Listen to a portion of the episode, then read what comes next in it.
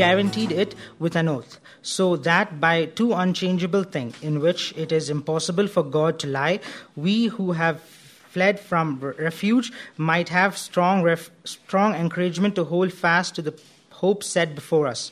We have this as a sure and steadfast anchor of the soul, a hope that enters into the eternal place behind the curtain, where Jesus have gone, has gone as a forerunner on our behalf, having become our high priest forever after the order of Melchizedek. Uh, shall we pray? Uh, dear Lord God, we want to thank you, Lord, for this time of worship that we had. We thank you, Lord, for reminding us of your love. We thank you, Lord, that you chose to love us and not we you, O oh Lord.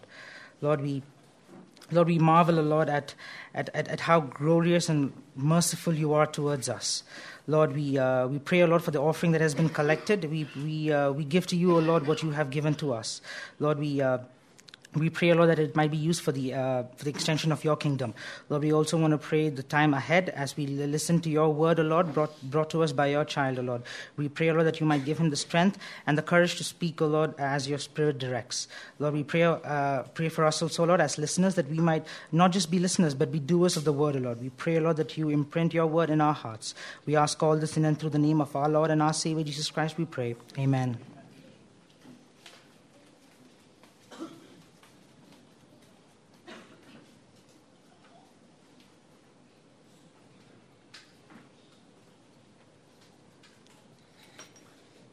Good morning. It's quite a long passage and there's a lot of meat in it. So we have to do kind of an overview, not go much into detail.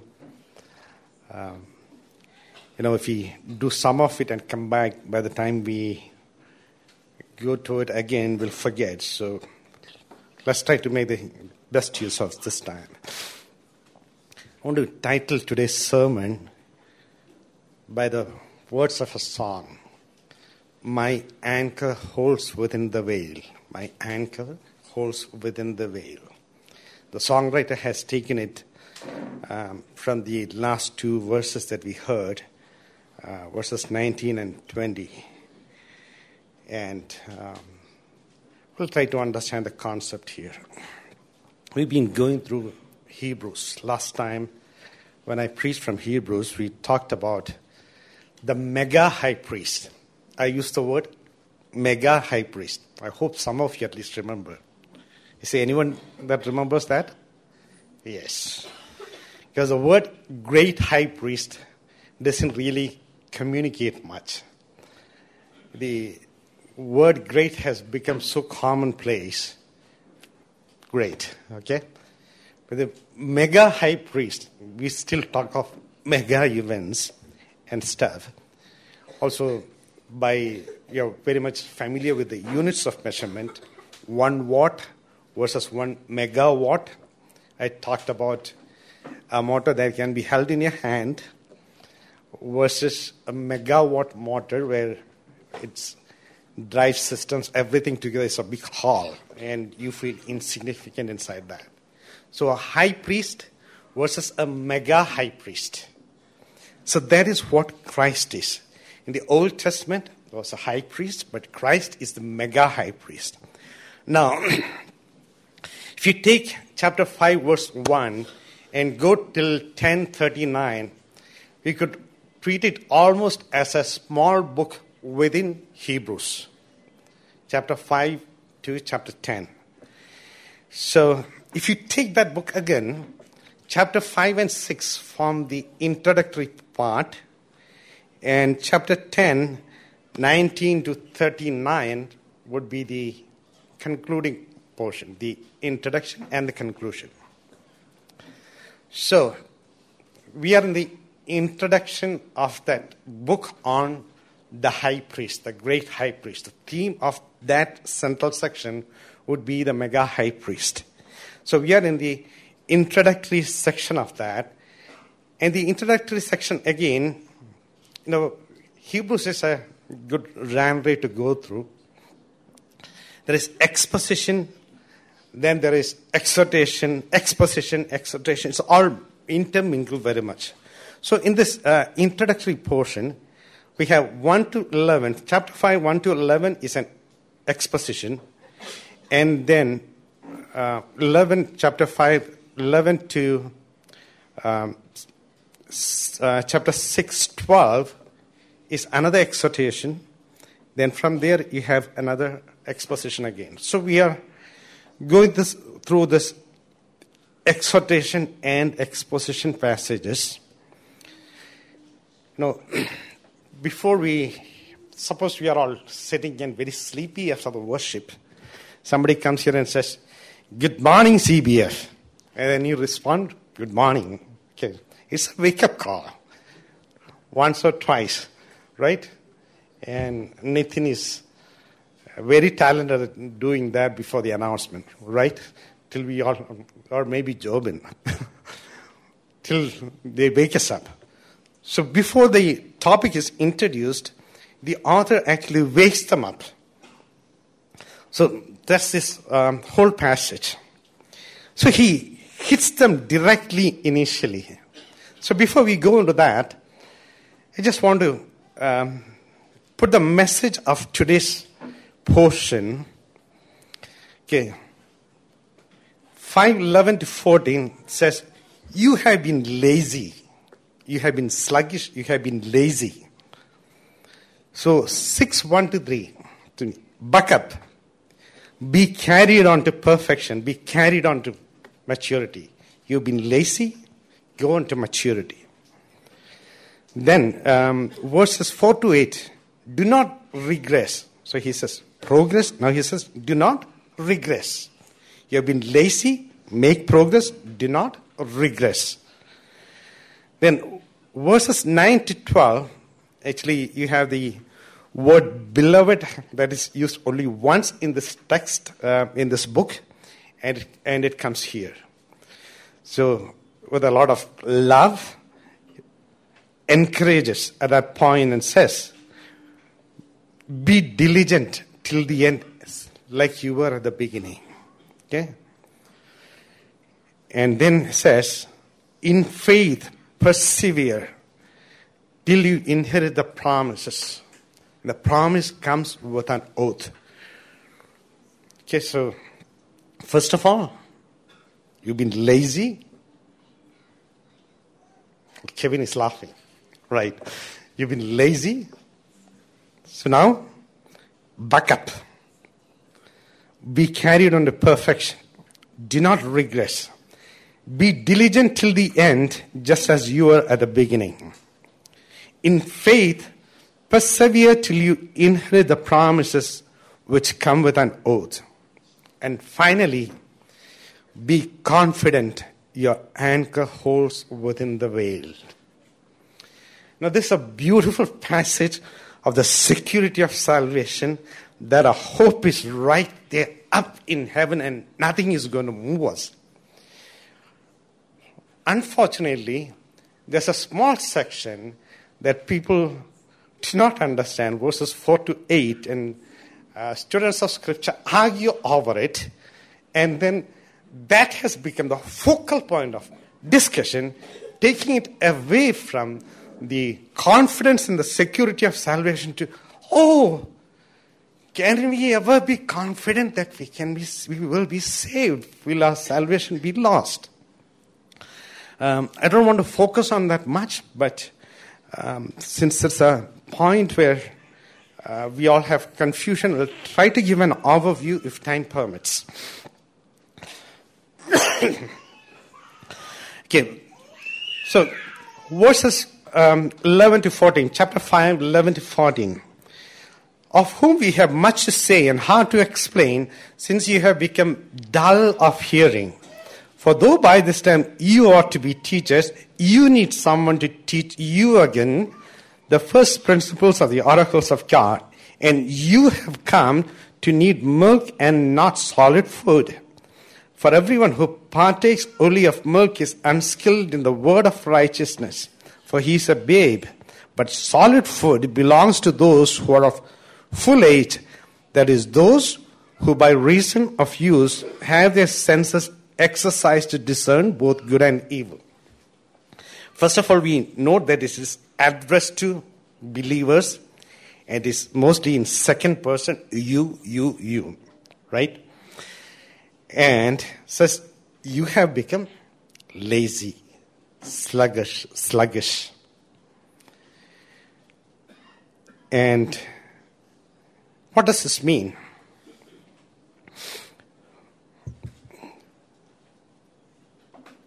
If you look at um, Hebrews chapter 12 and verse 3, it says,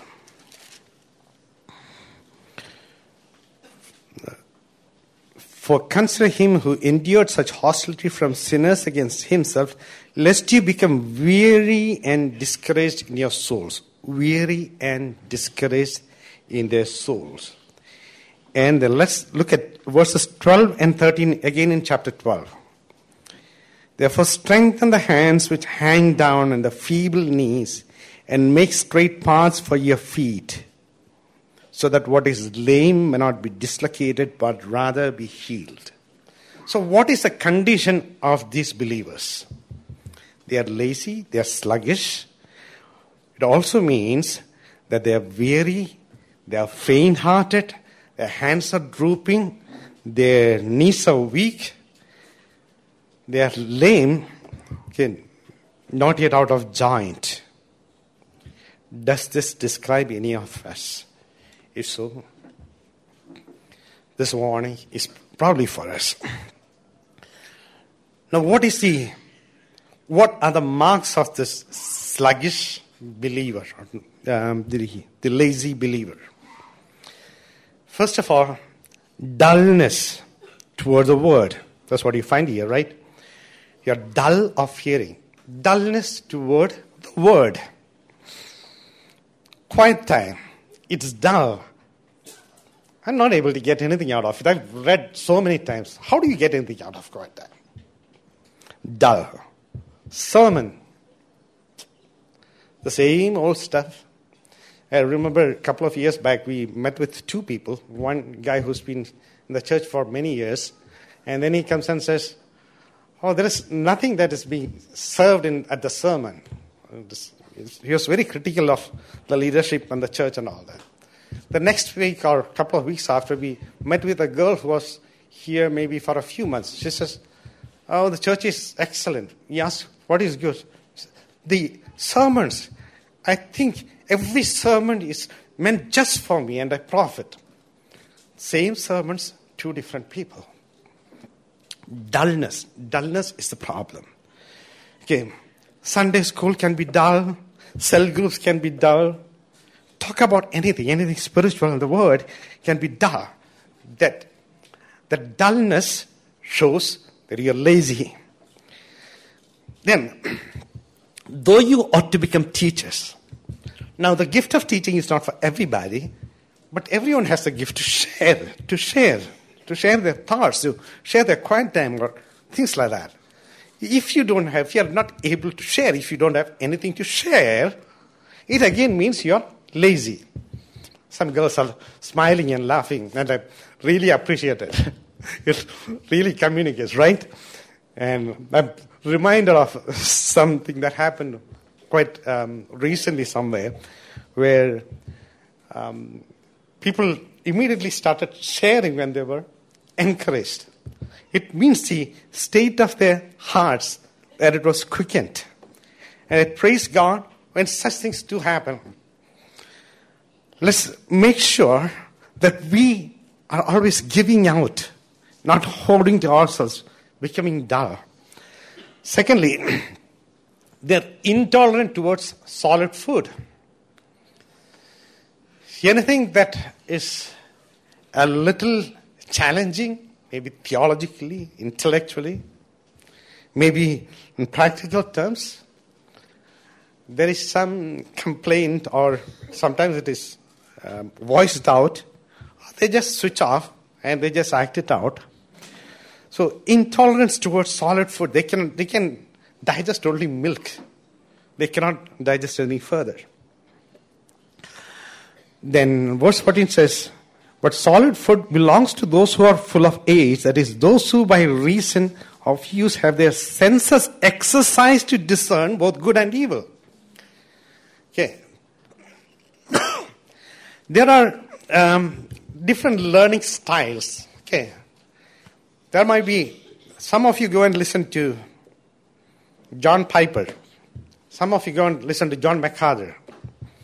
Some of you go and listen to Paul Washer. These are some of the internet guys out there. All of them have the good and bad theologically as well. Okay. Um, maybe the best communicator for you might be John Piper. That doesn't mean that everything that he says is right. Or the guy for you might, might be John MacArthur. Okay, whatever. Finally, the guy who is sluggish would go and listen to something like this where his um, faculties are a little bit tickled and he can plug in, but he doesn't go and get anything for himself and he's not able to discern when that person speaks something wrong. Don't gulp down everything, guys. There will be things that are wrong. There will be things that are good as well, there are things that are wrong. So if even when I speak or someone else speaks here, go back, be a Berean, go and um, um, search the word. Things have been spoken wrong here as well, which we have noticed also. So, if you find something like that, please go and speak to the speaker or come to us. We can discuss. Hearing and discerning. So, these are the marks of the um, dull believer incompetent to discern, intolerant towards solid food, inability to share, and dullness toward the word. Okay, so that's the first section. Okay, do not be lazy. Then next is back up. Okay, go on to perfection. 6 1 to 3. Therefore, leaving the discussions of the elementary principles of Christ, let us go on to perfection, not laying again the foundation of repentance from dead works and of faith toward God, of the doctrine of baptisms, of laying on of hands, of resurrection of the dead, and of eternal judgment. And this we will do if God permits. The whole point here is go on to perfection. Go on to perfection. Let us not linger here. It's enough. Let's not linger here. Let's go on to perfection. Now, what are the things there? Now, there's a big debate on what those things are. I don't want to go there as well today. Um, what are the elementary principles of Christ? Some say it is about Christianity itself, some say it is the principles uh, in uh, Judaism from which Christianity is built up. Doesn't matter. We don't want to go and uh, we could be either. But mainly, if you look at um, two other things initially, would be baptisms and um, repentance from dead works and faith toward God. Both are something toward God. Then you find baptism and laying on of hands. It's done in community, probably. Then about future things of the resurrection of the dead and of eternal judgment. So these are presented as elementary principles. Okay, then what is the meat? What exactly is it? We look at Paul and remember the camps. One thing I do, right? And what is that one thing to which? To know Christ, to know Him fully. And here, the writer is actually challenging them and inviting them to know Christ in His present ministry as a high priest in heaven. So, those who are lazy, those who are sluggish, those who are not getting anything out of the word, please wake up, move forward. And now we come. Okay, one more thing before I move from here. Let us go on to perfection. Probably should be translated better as let us be carried on to perfection. So it is allowing yourself to be carried on to perfection. And the word perfection here actually means maturity. It doesn't mean that we are going to be perfect in our character in every way. Let's go on to maturity. Okay. Now, verses um, 4 to 8, the big important discussions which have uh, actually taken up a lot of my time as a young Christian. And I came from another background, so I always oscillated from here to there to there to here. Everything seems um, right when someone presents it, you know. Um, and this will happen to you unless you understand. So we'll read this portion a little bit carefully now 6 4 to 8. For it is impossible for those who are once enlightened and have tasted the heavenly gift and have become partakers of the Holy Spirit and have tasted the good word of God and the powers of the age to come, if they fall away to renew them again to repentance, since they crucify again for themselves a Son of God and put him to an open shame. For the earth which brings in the rain that often falls upon it and bears herbs useful for those by whom it is cultivated receives blessings from God. But if it bears thorns and briars, it is rejected and near to being cursed, whose end is to be burnt. I don't want to ask you, ask each of you your position now. That's not the, my um, uh, thing here. So, verses 4 to 6. Okay, verses 4 to 6. Can just look through that. It actually states the worst imaginable state to which a person might regress. I'm choosing my words carefully here. The worst imaginable state to which a person might regress. And look at verse 7. It is an illustration of a progressive field. And look at verse 8. It is the illustration of a regressive field. Okay? So, verses 4 and 6 is the worst imaginable state to which a person might regress. Verse 7 is the illustration of a progressive field. Verse 8, uh, illustration of a regressive field.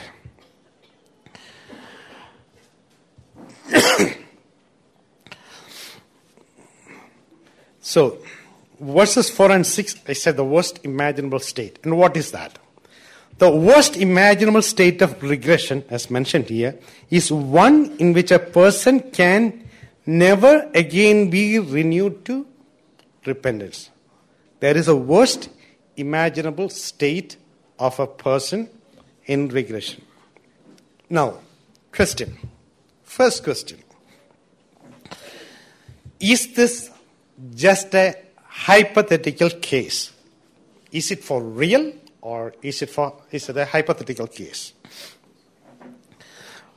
Uh, as an illustration, if I say a man is stunted in growth and regresses and becomes so tiny that he goes back in his mummy's tummy, he can never again be born again. Suppose I make a statement like that. Okay? A man is stunted in growth and he becomes um, he regresses so much that he's so tiny and he goes back in his tummy in his mom's tummy. He will never again be born again. Be born. Now if i say that is it a real is it, is it a case for real? No it's a hypothetical case.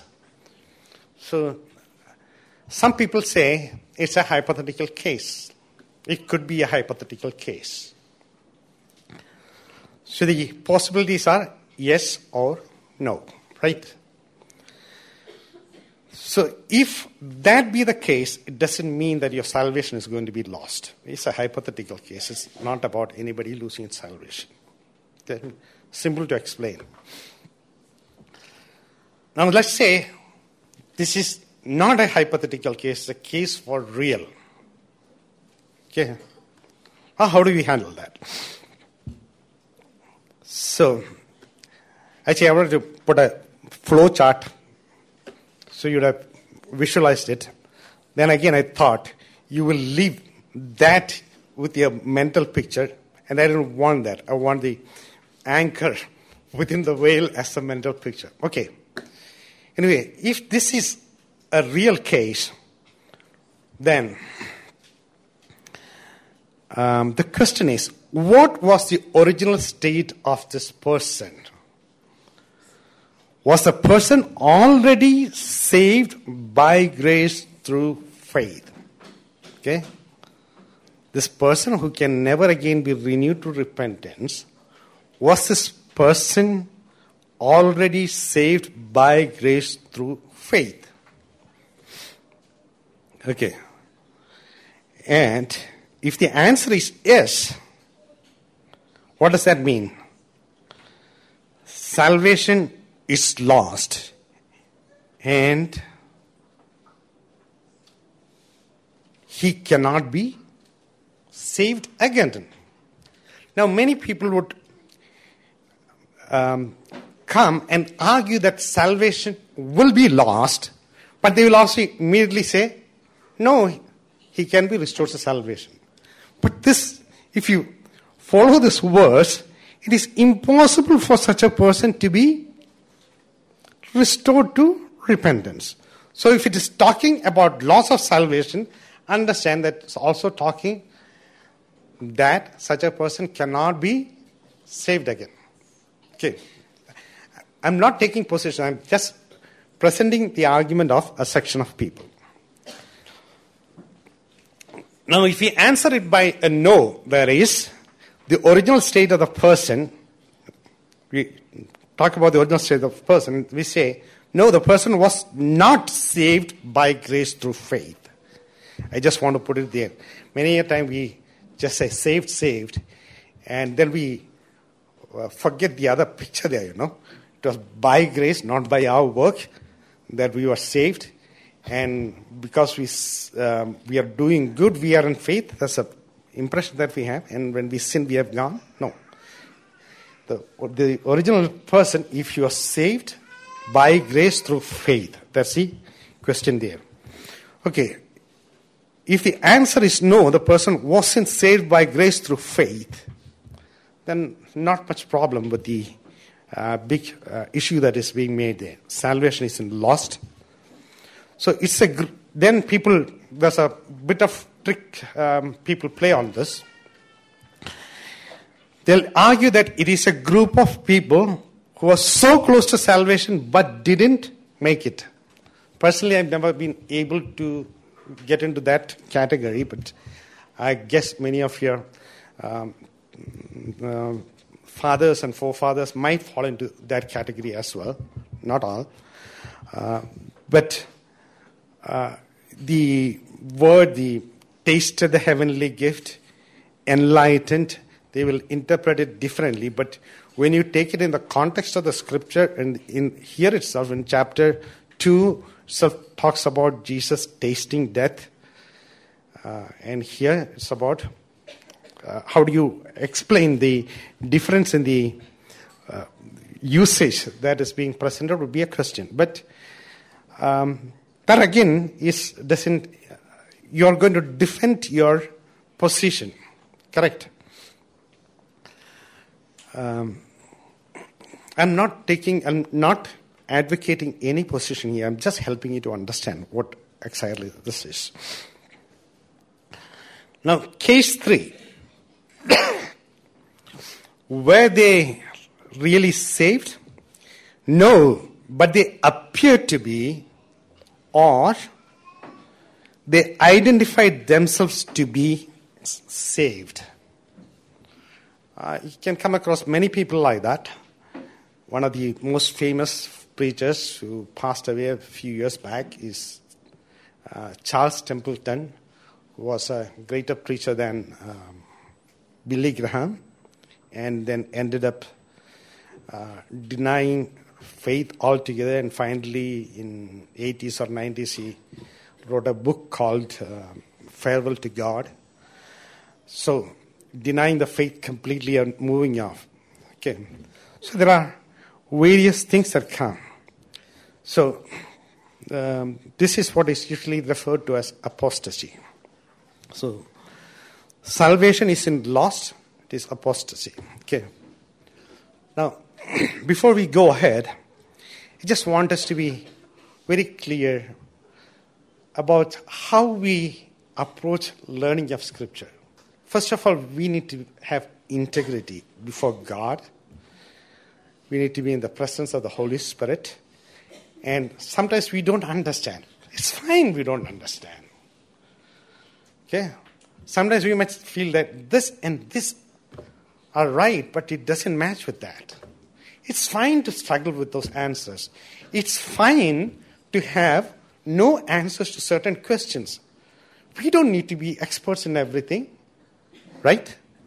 And uh, for centuries, people have been arguing, and um, no one can actually argue and come to a conclusion there. So, have integrity, study it in the presence of the Holy Spirit, admit when you don't understand, when, you, when you're not able to um, reach a conclusion, I don't understand. That's fine too. Okay? Now, second principle. Again, any conclusion that we reach have to fit in the immediate context. Okay? And the immediate context of this is to point them to the high priest and to say that your salvation is secure in heaven. Your anchor holds within the veil.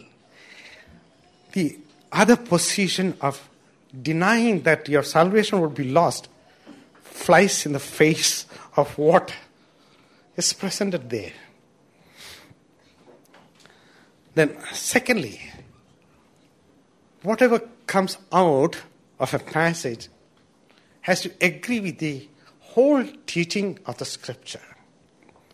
And there are other principle, principles as well. I think Jobin was speaking a couple of weeks back, and he laid out what is normally held among um, theologians about doctrines. It had to be taught by the Lord and practiced and taught by the apostles, right? So, does the Lord teach that salvation would be lost? Be a Christian. Okay. Now, you understand that salvation cannot be lost, and then you are not able to explain this one here. Okay. Then you want to argue and point, prove that point to somebody else. You might end up being dishonest. Please avoid that. Please be honest to yourself. If you want my personal opinion on it, come to me privately, we'll talk about it. Okay? Uh, there are, uh, there are a few, uh, few more uh, views on this. It refers to the loss of reward. Um, I think the argument is uh, built up mainly from the illustration, whereas I, I believe illustration is to illustrate the main point. You don't build up a main point on the illustration itself. Uh, then there is a school which uses the word, the Greek word, uh, fall away. Uh, what is translated fall away should actually be fall by the wayside, parapipto. So that it's not complete falling away, it's falling by the wayside. There's another explanation on that. And there are a couple of other things as well. There's a, uh, something on the tense of the verb, which says, like, um, when they are crucifying, it is impossible to restore them. When they are crucifying. So it does not mean that they have crucified, all those kind of things. Anyway, I'm just leaving this topic here because I know if I don't touch upon it, uh, you would all be curious and be thinking what the position uh, that we hold to is. Okay? So um, there are different positions on this, but will um, I'll challenge each of you if you are inclined to study it on your own and then come and discuss. You can discuss it with George, me, or a couple of other senior people. Okay. So, I would say in, in conclusion, it is very safe to conclude that the warning on regression doesn't state the warning on regression doesn't state that someone saved by grace through faith loses the salvation that God once granted to that person. It is very safe to conclude it from here. Okay? Once saved through, by grace through faith, cannot be lost. And you know, the grace is not from me. Otherwise, I, it would be lost. It is by God's grace. Okay. Now, faith. We'll let it come to that also a little bit later on. Okay, let's move on. Let's move on to verse 9 to 12.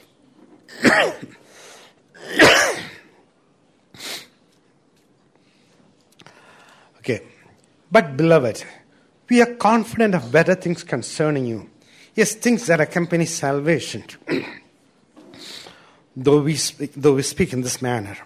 For God is not unjust to forget your work and labor of love, which you have shown toward his name in that you have ministered to the saints and do minister. And we desire that each one of you show the same diligence to the full assurance of hope until the end, that you do not become sluggish, but imitate those who through faith and patience inherit the promises. Okay, we talked about their present. Now, here, especially in verse 10, there's a glimpse of their past. So, their past. Okay, verse 10 it says, Your labor of love, which you have shown toward his name, in that you minister to the saints and do minister. And actually, I want you to take you quickly to chapter 10, verses 32 to 35. Chapter 10, verse, verses 32 to 35. But recall the former days in which, after you were illuminated, you endured a great struggle with sufferings, partly while you were made a spectacle, both by reproaches and tribulations, and partly while you became companions of those of who were so treated. For you had compassion on me in my chains, and joyfully accepted the plundering of your goods knowing that you have a better and an enduring possession for yourselves in heaven. Therefore, do not cast away your confidence, which has great reward. Now, combining things from both these places, just going to look at their past. Right now, they are sluggish, they are lazy. But what kind of people were they? First of all, they were serving others out of love for God and His people. By this, men will know that you are my disciples, that you have love for one another. Their love showed. From chapter 10, hard struggle with sufferings, exposed to public reproach, affliction, partners with those treated that way. What does that imply? What does that imply? They took up their cross, at least in those past days, they took up their cross daily and followed after the Master. They had compassion on others, they had love for one another. They joyfully accepted the plundering of their property knowing that they had a great reward in heaven. What is that? They forsook all. Remember true discipleship, Luke 14 26 to 33, where three terms of um, discipleship is laid out that the supreme love for Christ above everything and everyone, and even our own li- lives. And second, carrying the cross daily in uh, following the master. And third, forsaking all. These guys were true disciples in all that respect. so, verses 9 and 10 together. But we are con- but beloved, we are confident of better things concerning you. Yes, things that accompany salvation, though we speak in this manner. We spoke about the most the uh, the worst imaginable state in which a, a, person to which a person can regress But, dearly beloved, you are not those guys. You are not those guys. You are saved guys. You are saved. Your salvation is sure. Okay? And how do I know that? Because your faith was exhibited in your works. And God is just. He sees your work, which means He has seen your faith as well. Now, what do you do? So, verses 11 and 12. And we desire that each one of you show the same diligence to the full assurance of hope until the end, that you do not become sluggish, but imitate those who through faith and patience inherit the promises.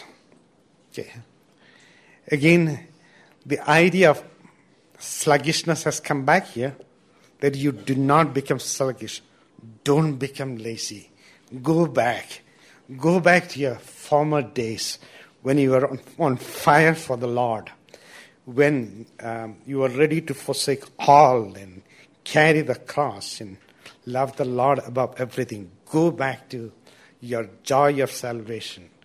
If you are lingering in that dullness, wake up, move on, move on to maturity, move on to perfection. That is the message here. And then um, we are running out of time. Uh, I'll be done quickly. Verses 13 onwards. Uh, for when God made a promise to Abraham, because he could swear by no one greater, he swore by himself, saying, Surely blessing I will bless you, and multiplying I will multiply you. And so, after he had patiently endured, he obtained the promise. For men indeed swear by the greater, but and an oath for confirmation is for them an end to all dispute. Thus, God determining to show more abundantly to the heirs of the promise the immutability of his counsel, confirmed it by an oath, that by two immutable things in which it is impossible for God to lie, we might have strong consolation. okay, so talks about Abraham's perseverance. And again says Abraham had two things. God gave him two things. What are the two things? He gave him a promise and he gave him an oath. An oath with a promise. And here we have he who promised is faithful and he will do it. When you come to chapter 10, you read that. So this is an oft repeated theme. Hebrews 13 7 talks about the you watch the outcome of the lives of those who led you and imitate their faith. The end of faith, you will have it. Stick on. Endure. Okay. Um, 1 Peter 1 8 and 9. As the outcome, you will receive salvation of your souls. Outcome of your faith. You will receive salvation of your souls. And so on. Okay, I, I think, um, you know, I love um, to know the pulse of a community. And many a time when I go through letters, I uh, note the pulse of the uh, New Testament church there. In 2 Timothy chapter 2, verses 12 verses, again, probably um, um, uh, a song that probably they sang in the uh, New Testament times. There it is. For if we died with him, we shall also live with him. If we endure, we shall also reign with him. If we deny him, he also will deny us. If you are faithless, he remains faithful. He cannot deny himself. So I think this was a celebrated theme there. If we endure, we shall also reign with him. If we died with him, we shall live with him. If we endure, we shall also reign with him. That, that's a focus, that's a call. Come to end, come and endure like Abraham. He wavered in between, but he endured. The father of faith endured. He's calling us to endure. Be inheritors like Abraham. God is faithful. His promise comes with an oath, and we have this oath. And there's a city of refuge uh, image there. Don't have time to go through it, and probably most of us are familiar. But verse 19 and 20, I want to read that. And I really want to sing a song as well. This, this hope we have as anchor of the soul, both sure and steadfast, in which enter, enters the presence behind the veil. Where the forerunner has entered for us, even Jesus having become high priest forever, according to the order of Melchizedek. You know, it's a beautiful, beautiful, beautiful picture. I'm not a sailor, but I wish I were one in the um, first century. You know, um, when you read Acts 27, you get this picture a little more. You know, when the uh, sea is stormy, they are trying to anchor the ship. You know how they carried that? How did they carry that out? There used to be forerunner boats. The anchor of the ship would be placed in the forerunner boats, and the boats would go and deposit it in the harbor. And once the forerunner has gone and secured the anchor, wow, there is relief. The ship is anchored. You are free from danger. Nothing can move you. Your anchor has gone through the forerunner beyond the veil into the presence of the Most High in heaven. Our deposit, our guarantee that we would be there with the Lord forever. um, that anchor is there with Christ in beyond the veil in heaven. And that's a beautiful thought. Christ paid the price for it. But, you know,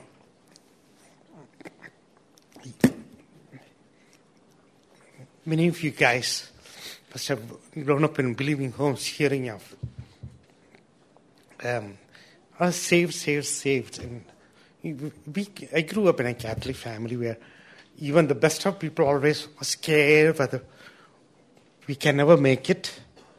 All the Hindus, they, I, um, I used to hear chanting every day in the morning, in the evening rather, Nene Shiva Shambho Shambho Shiva Shambho. Deliver me from hell, O Shiva, every day. And we Christians have that assurance in that boat that has gone, it has torn the veil and gone not into the earthly temple, but from there right up into heaven, into the presence of the majesty on high. Our hope is secure in heaven. Shall we all rise up? Can you play that? I think it is in 73, uh, song number 73. My, uh, uh, what's that? My cornerstone, Christ our cornerstone. And you all rise up and thank the Lord as we sing this.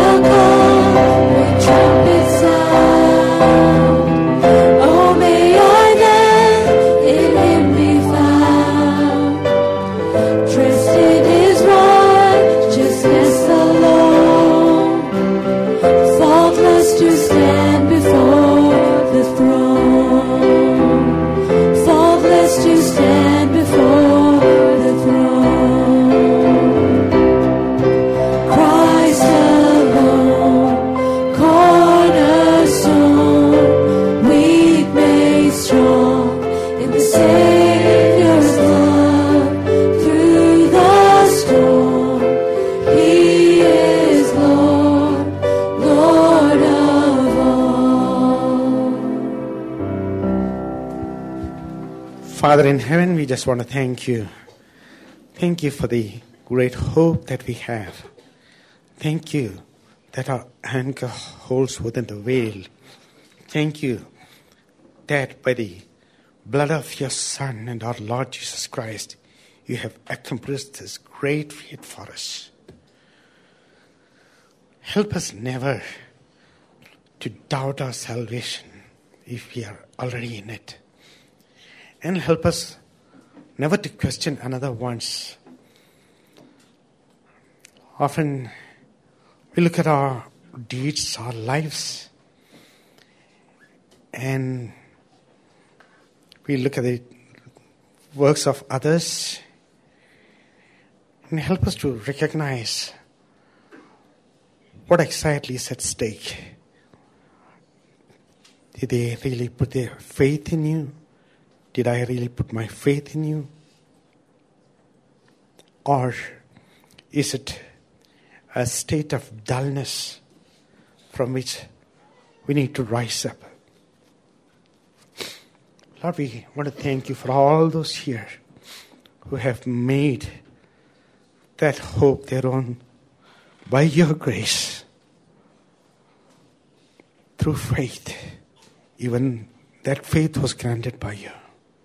To thank you, Father. And we pray for those of us who are here now and who have not appropriated it, that you would give them grace to understand the gospel and then accept it. Yes, grant them faith today. In Christ's precious name. Please be seated.